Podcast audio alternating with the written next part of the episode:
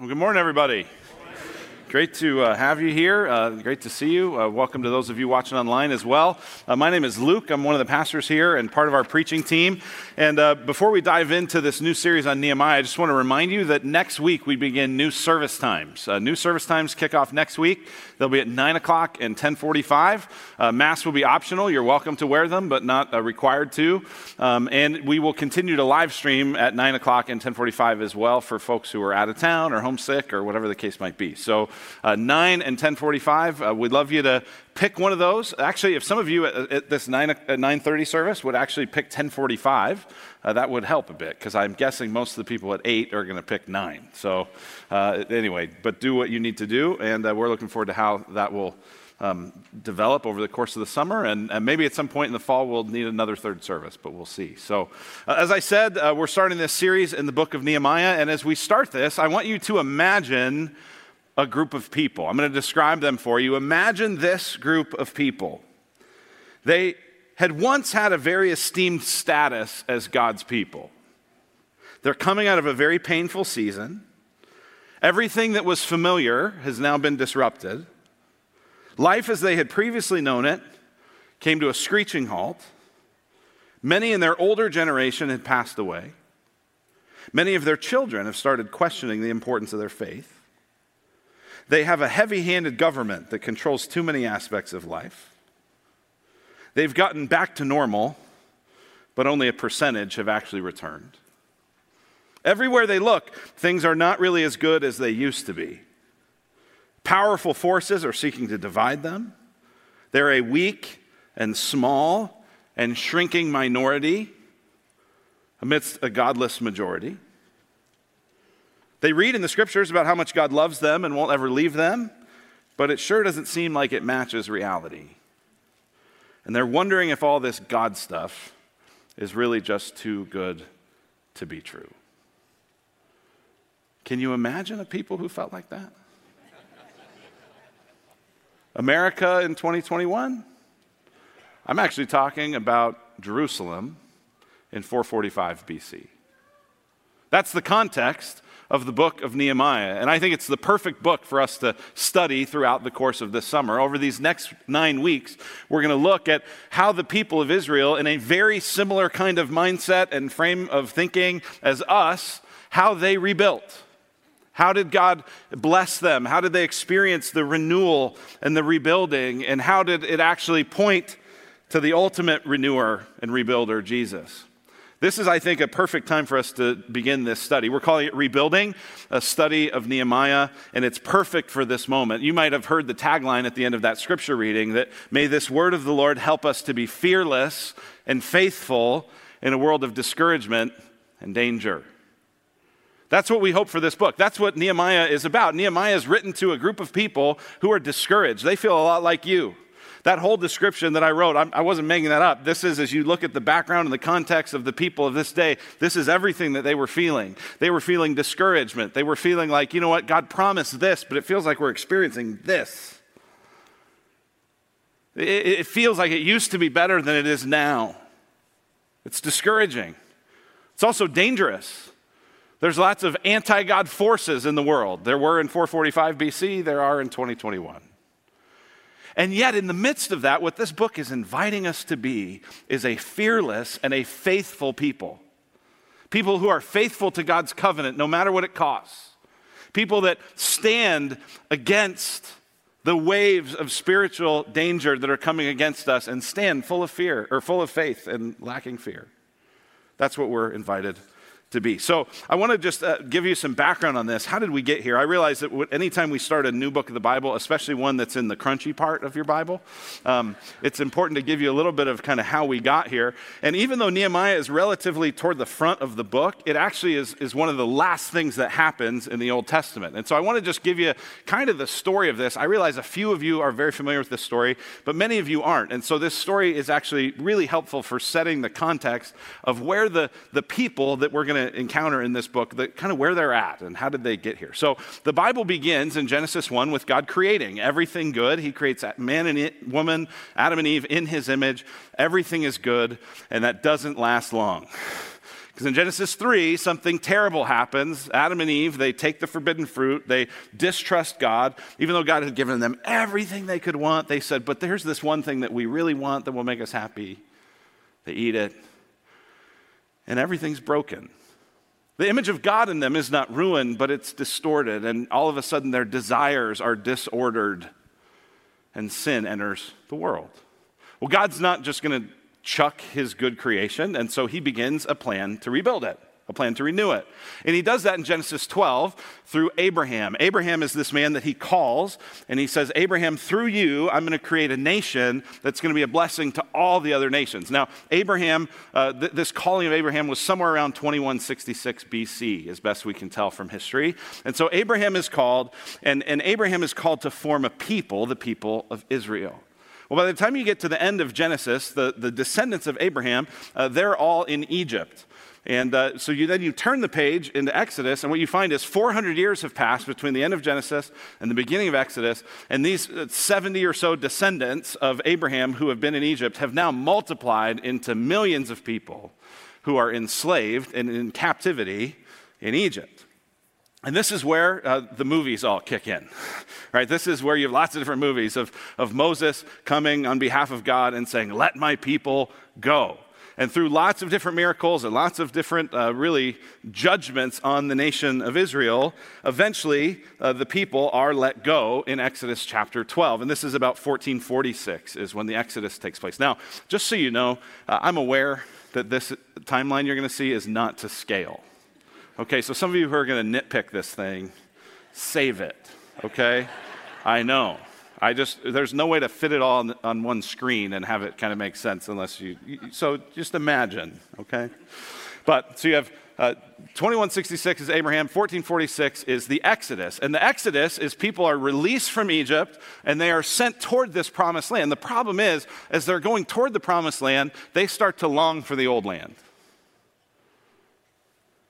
You can take cap- the people out of captivity, it's hard to take the captivity out of the people. And we do tend to long for an old life that actually isn't better. And so that generation wanders around in the desert. That first generation, actually, that experienced the Exodus, God allows all of them to die off. And then the next generation is about to go into the promised land. And before they go into the promised land, Moses gathers them all up and he gives them a series of sermons that we have recorded in the book of Deuteronomy. The book of Deuteronomy, that word literally means second law. Deuteronomy, second law, second word. And what it is, is it's this reiteration of God's hope and God's purposes for his people as they go into the land. It's sort of the, the locker room talk. Here it is. And so, so let me just read to you an, a significant portion from Deuteronomy chapter 4. This is what God is predicting as his people are heading into the new promised land. Deuteronomy 4, it says this When you father children and children's children and have grown old in the land, so, in other words, years and years from now, generations from now, when that happens, if you act corruptly by making a carved image in the form of anything, and by doing what is evil in the sight of the Lord your God, so as to provoke him to anger, I call heaven and earth to witness against you today that you will soon utterly perish from the land that you are going over the Jordan to possess. You will not live long in it, but will be utterly destroyed. And the Lord will scatter you among the peoples, and you will be left in few in number among the nations where the Lord will drive you. So, in other words, years from now, if you're not faithful to me, if you turn to idols, I'm going to kick you out of this land that I'm about to send you into. You're going to disperse from that. Verse 28 And there you will serve gods of wood and stone, the work of human hands that neither see, nor hear, nor eat, nor smell. Here's essentially what he's saying. He's saying, hey, if you decide you want idols, I'm going to give you a bunch of them. Right, this is like the dad who catches his kid dipping Copenhagen. Says, "Oh, you want to dip Copenhagen? Why don't we have the whole can?" And you can't spit it out. You want this? You're going to get the whole thing, right? That's what God's saying. He's saying, if you go after these other idols, I'll give them to you. Listen, God gives rebels what they ask for. And He stuffs our face in the sin and says, Is that really better? How's that going for you? But here's the good news. Verse 29 But from there, you will seek the Lord your God, and you will find him. if you search after him with all your heart and with all your soul. When you are in tribulation and all these things come upon you in latter days, you will return to the Lord your God and obey his voice. For the Lord your God is a merciful God. He will not leave you or destroy you or forget the covenant with your fathers that he swore to them. So, so you get this. They're about to go into the land, and God says, Here's what's going to happen. You're going to forget me. You're going to go after other gods. I'm going to kick you out. I'm going to exile you to somewhere else, and that's going to be your wake up call. And then you're going to come back and be faithful to me. Well, sure enough, that's what happens. As you look at the rest of the history of Israel, uh, they drift toward idolatry until finally uh, God allows the, the godless nation of Babylon to come in. You can read about it in 2 Kings 25. Uh, beginning in 605 BC, Babylon begins to take over Israel. It happens in three different waves. It's where you get the story of Daniel. And by the end of it, in about 586 BC, uh, the temple in Jerusalem is destroyed, the city's been burned, the city's been ransacked, it's all destroyed, and the people are in exile to Babylon. They're there for about 70 years. Near the end of that time, in the geopolitical structure, something important happens. Babylon actually gets conquered by Persia. That's in 539 BC. So when the people of Israel go into exile, it's in Babylon. When they return from exile, they're coming from Persia. Same, same place, it's just ruled by different people. So the exiles start trickling back to Israel in about 536 BC. The Persian government lets them begin to come. And they come in, again, a series, just like they leave in a series of waves, they're coming back in a series of waves. But not many people come back. And they start to rebuild the temple and they kind of start to rebuild the city, but it's pretty weak. At some point, uh, the king who lets them go actually says, Wait, wait, wait, not so fast, don't build so much. And the the construction project starts, stops. And that's when we get to 445 BC in the days of Nehemiah. So it says in uh, Nehemiah 1, the words of Nehemiah, the son of Hachaliah. Now it happened in the month of Chislev, this is about November, December, in the 20th year, that's of the reign of King Artaxerxes, as I was in Susa, the citadel. So that's a capital city. So here's a map. This is kind of the last piece of background, and then we'll dive into uh, Nehemiah 1. So here's a map. The green part is the, the Persian Empire of this time. And you see on the right side of that picture, where the red line sort of starts, is the city of Susa. Some of you have good enough eyes to be able to see that. Uh, but that's where Nehemiah is. We learn here in Nehemiah 1 that he's a cupbearer to the king. So he's a, a government official in the kind of royal palace. And Susa is a citadel, it's a kind of capital type city. And from there, he goes, he follows that red line that you see eventually to Jerusalem. Now, in the book of Nehemiah, over and over, Israel is called beyond the river. The land beyond the river. It sounds like Lord of the Rings or something, right? Like beyond the river. That's Israel. And so that's a, a map of just of where this happened. This, by the way, this stuff in the Bible, it's not once upon a time. It really happened. And it really happened. And, and it was recorded in, in actually, originally, the books of Ezra and Nehemiah were just combined as one book. They've since been split up. We're not sure why. But we're studying the book of Nehemiah, which is this story of the people who were unfaithful and kicked out. And now their hearts are starting to be turned back toward God and they're wanting to rebuild. Let me ask you, what do you want in your life to be rebuilt? Well, and I think there's almost two different ways to think about it. What do you want to go back to normal? And what do you want to go better than normal ever was? What do you want to be rebuilt? What about in your relationship with God? What in your relationship with God would you like to be rebuilt and renewed and revitalized? What about in your family? What about in the Christian church? What about in our influence in the world? What about our witness? Would you like to see be more radiant and beautiful and pleasingly smelling to the Lord in a hostile and dangerous world? What, what would you like to see rebuilt? Well, this is a book about rebuilding. And it's a book that's going to, especially here in chapter one, be a kind of case study in how faithful rebuilding happens. So this isn't prescriptive, but it's a case study. It's something to look at and go, okay, this is what it might look like to have our lives rebuilt. So, five lessons about where rebuilding, how rebuilding begins. Number one, rebuilding begins when we grieve over the status quo. Rebuilding happens when we grieve over the status quo. Far too many of us are comfortable with the status quo. And Nehemiah experiences and sees, oh, here's how things actually are, and it grieves him. It breaks his heart. Look at verse 2.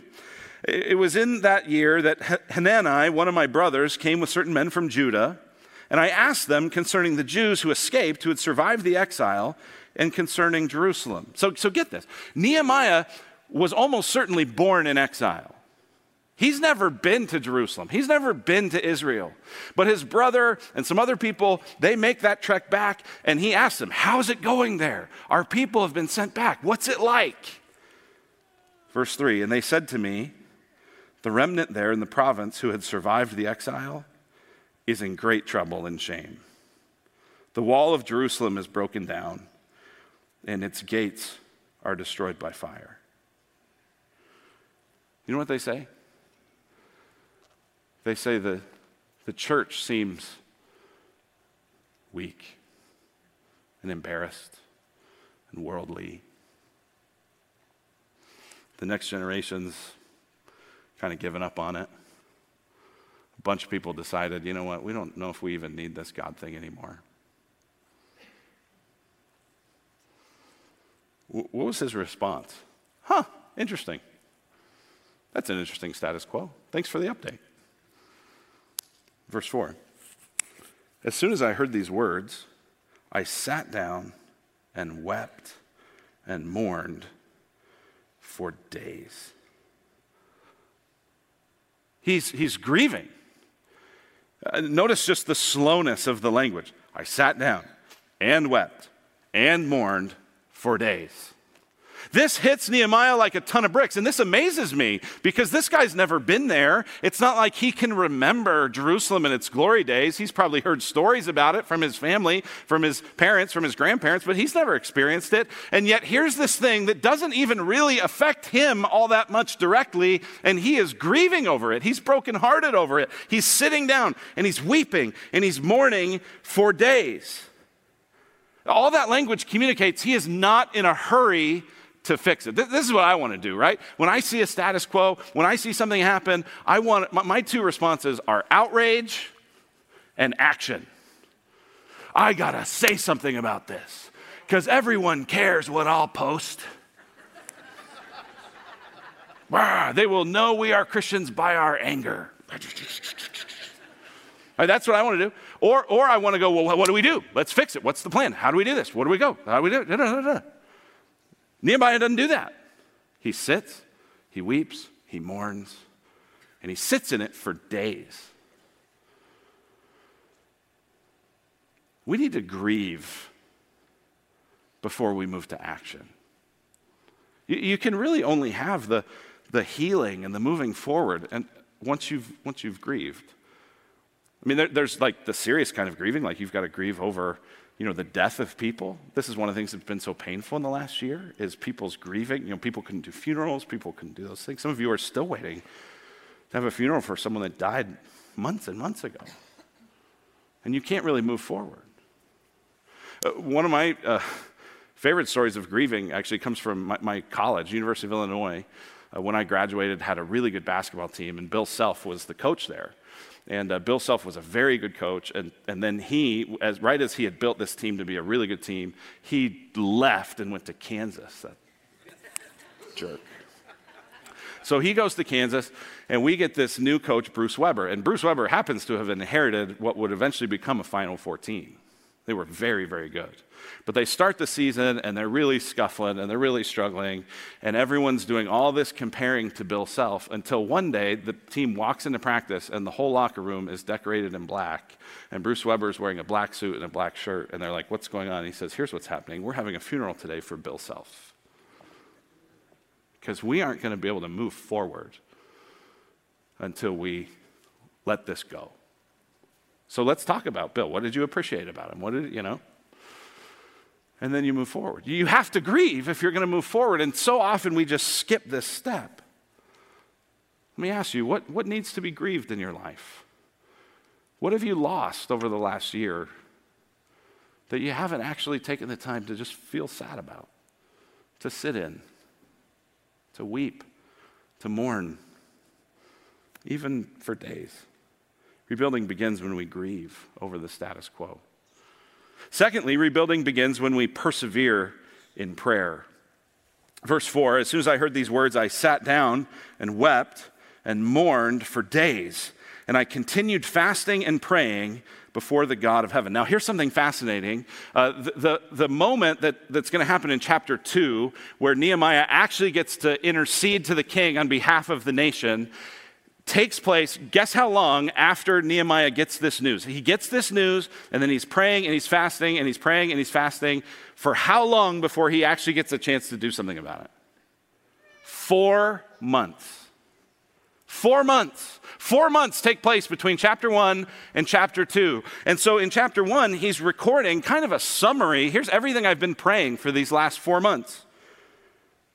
I said, verse 5, Oh Lord, God of heaven. That's his favorite way in Nehemiah to refer to God as the God of heaven. He's not just a local God, he's the God of everything. Oh Lord God of heaven, the great, awesome God who keeps covenant and steadfast love with those who love him and keep his commandments, let your ear be attentive and your eyes open to hear the prayer of your servant that I now pray before you day and night for the people of Israel, your servants, confessing the sins of the people of Israel, which we have sinned against you, even I and my father's house have sinned. He's praying, he's persevering for months and months and months in prayer. What do we care enough about to actually pray for it for months?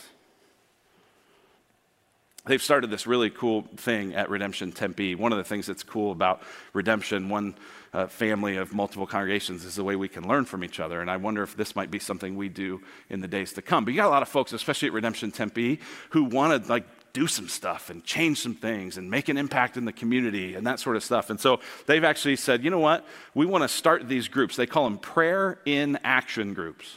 We've got a few different ones. I don't know what all of them are. I know one of them is focused on pro life issues. People saying, we really want to help uh, protect and save the unborn, as well as care for mothers who are considering abortion. So that's, that's one of these prayer in action groups. I think another one has to do with issues related to criminal justice reform and, and questions about that. I think I'm not sure what, what all of them have to do with. I think another one has to do maybe with homelessness in Tempe. I'm not exactly sure. But here's what they do they, they have these people, they get very fired up about these things. They post a lot of these things and they talk about these issues. And they say, okay, you want to do something about it?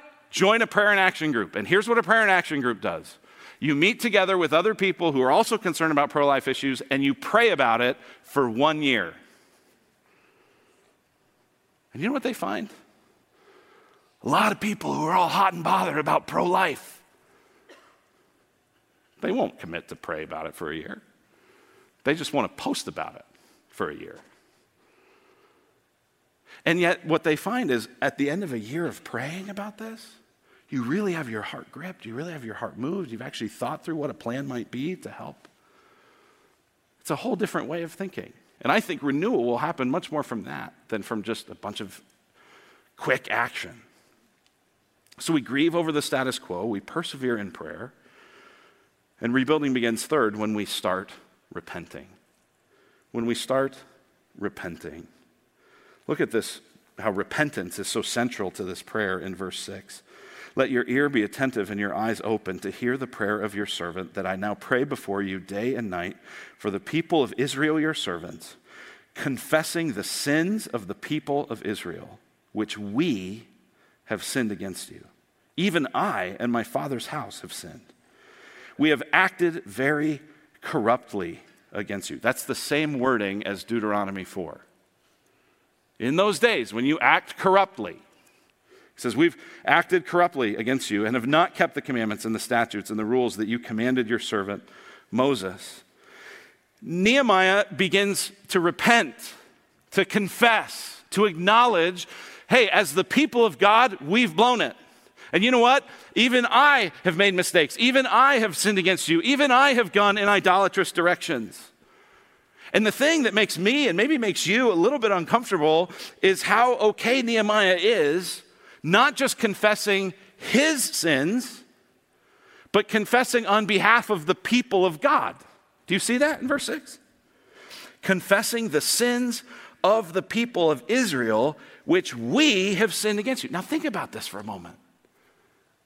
Nehemiah wasn't even born when the people of Israel were sinning in all the ways that got them exiled.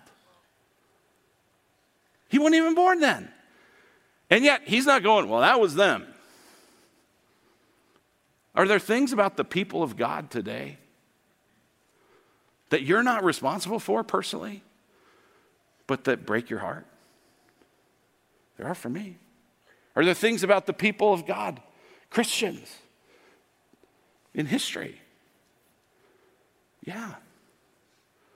And, and you go, well, what is that? I don't even know how to take responsibility for sins I didn't commit. I'm not sure I do either. But, but I think it's striking that he, we view it as just me. Nehemiah tends to view it as we. And he says, and I'm not immune from this, confessing the sins of the people of Israel which we have sinned against you, even I and my father's house have sinned. Seth is off today uh, preaching at uh, the church he grew up in in Tempe, Grace Community Church. They invited him back to preach there. I think that's really awesome. And so he's there.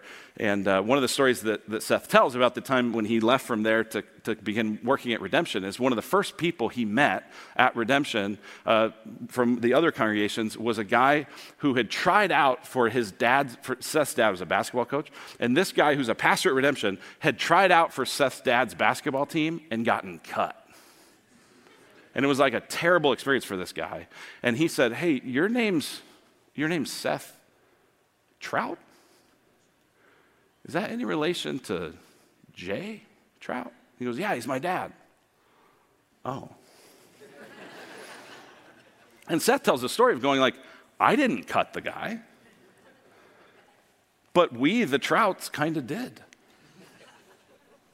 And so I have to live in that tension of going, I'm not happy about everything that came before me. And I also have to realize I'm not immune from some of the sins of the past. They might lurk in my heart as well. Even I and my Father's house have sinned. This is what it is to begin to experience renewal, is to push into repentance. Rather than putting our guard up and, and listing out all the ways that we're okay, it's, it's instead saying, here's a mirror that I'm going to put up and go, God, search me, know me. Is there any way in me that I need to repent for? This is part of repentance. Second Chronicles 7:14 says if my people who are called by my name humble themselves and pray and seek my face and turn from their wicked ways. That's repentance. That's what it is. It's turning. Then I will hear from heaven and forgive their sin and heal their land. Now, that verse is not about the United States of America, but it is about the people of God. We're called by his name. And there is no renewal without repentance. Get this repentance is required for renewal. Renewal only happens when you repent, not when you give your resume. We wonder why why God is not blessing us as the people of God. Maybe it's because we're always showing him our resume. God, look at how I, look at how I'm not like them. Look at how I didn't do that. Look at how I'm okay. You know what we are when we do that? We're like the Pharisee and the tax collector who both went up to the temple to pray, Jesus said.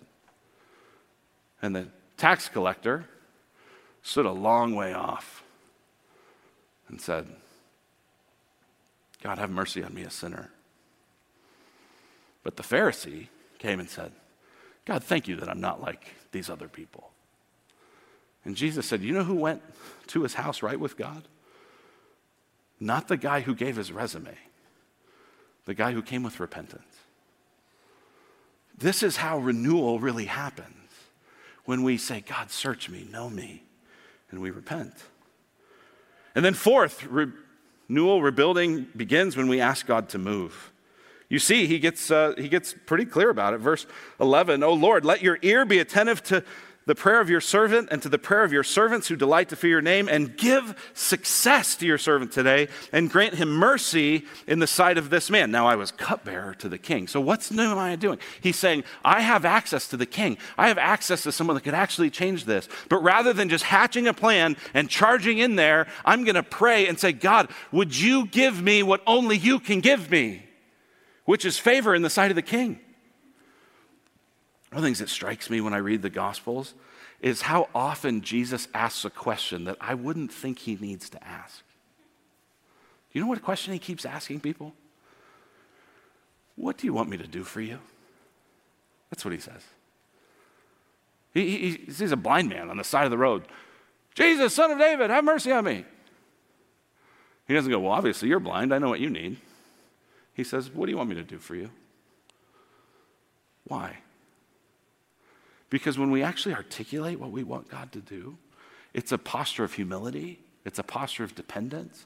It's a realization we can't fix it on our own. We can't do it on our own. We need Him to do it on our behalf. And that's what Nehemiah is doing. He starts to ask God to move. The Bible says in James chapter 4 that we have not because we ask not. What do you want Jesus to do for you? Do you want him to rebuild your life with God? Some of you have a story where you go, man, when I was in high school, when I was in college, when I was in my 30s, and I just came to faith, and man, the Bible came alive, and I prayed, and I loved the Lord, and I worshiped, and it just feels like it's dried out. Do you want God to rebuild it? Ask. Do you want God to bring health and healing and restoration in some relationship? Ask. Do you want God to move in the hearts of your friends so that they will treasure Jesus like you do? Ask. Do you want power to fight sin, to resist sin, that besetting sin that just like a weed keeps popping up and you keep tearing it off and you're trying to fight it, but you really want the roots to be out? Ask. We have not because we ask not. Renewal happens when we grieve over the status quo, when we persevere in prayer, when we start repenting, when we ask God to move. And finally, when we put our hope in Jesus, not ourselves. You know, there's no uh, mention of a Messiah in this chapter, there's no mention of Jesus. But the book itself as a whole is pointing to a future hope that isn't found in this book. What's the hope of the people in this situation, right? It's in verse 9. If you return to me and keep my commandments and do them, then I'll be with you. Then I'll allow you to be with me. Then everything will go well. If you do this, then I'll be with you. You know what's fascinating about the book of Nehemiah is that toward the end, in, in, chapters 10, 11, and 12, the people of Israel, they go through this big renewal service. It's like the last night at camp, you know, and they're writing down their sins and throwing it in the fire like we did on Good Friday. And it's like they're getting all their CDs out of their truck and putting them in the fire too. And some of you remember that. Um, I don't think kids throw their whole cell phone in the fire at camp anymore, but some of them probably should. But anyway, um, so that's what it is. They're renewing. And, and here's the thing they go, God, we're going to do this, we're going to do this, we're going to do this. And, and it would be awesome if the book ended at the end of chapter 12 because it would be like, they made commitments to be faithful to God. Yeah. Curtain closes. But that's not where the book ends. I'm going to spoil it for you right now. Do you know how chapter 13 goes? Like in a one for one correlation, it goes, they committed this, but they failed. They committed this, but they failed. They committed this, but they failed. Wah, wah, wah. The book ends on a huge downer. Why? I think the author is trying to say there's no amount of human if that can create the then that we need. There's no amount of human effort, there's no amount of human commitment, there's no amount of human renewal that we can do. Sin is too deep in us. We have to be changed from the outside. God must intervene. And so, what is happening in the book of Nehemiah is it's pointing to a better Nehemiah someone else who was in a royal palace, someone else who was far away, who could have been entirely happy to just live his life in heaven forever. But that eternal Son of God took on flesh and became Jesus. And he moved into our sin, and he moved into our mess, and he moved into our brokenness so that he could heal our hearts and rebuild us from the inside out. And so, listen, we will only be rebuilt if we don't look to our effort and we don't even look to our repentance and we don't even look to our grief or any of that, but if we look to Him. So, so, so for sure, let's grieve. Let's persevere in prayer. Let's repent. Let's do those things. Let's ask, but let's do it with our eyes fixed on Jesus, knowing that He and He alone is our only hope. Amen? Let's pray. Father, thank you for this book. Thank you for how you'll use it to form us and shape us into faithful people. And God, you'll do that not because we've been faithful, but because you have. And so, God, even as we come now to the Lord's Supper, we're reminded of your faithfulness. We're reminded of our need for mercy. We're reminded that, uh, sin is much deeper in our hearts than we want to acknowledge, and we need your healing and your forgiving touch. God, bring to mind areas where we need to trust you and walk with you. We pray in Christ's name. Amen.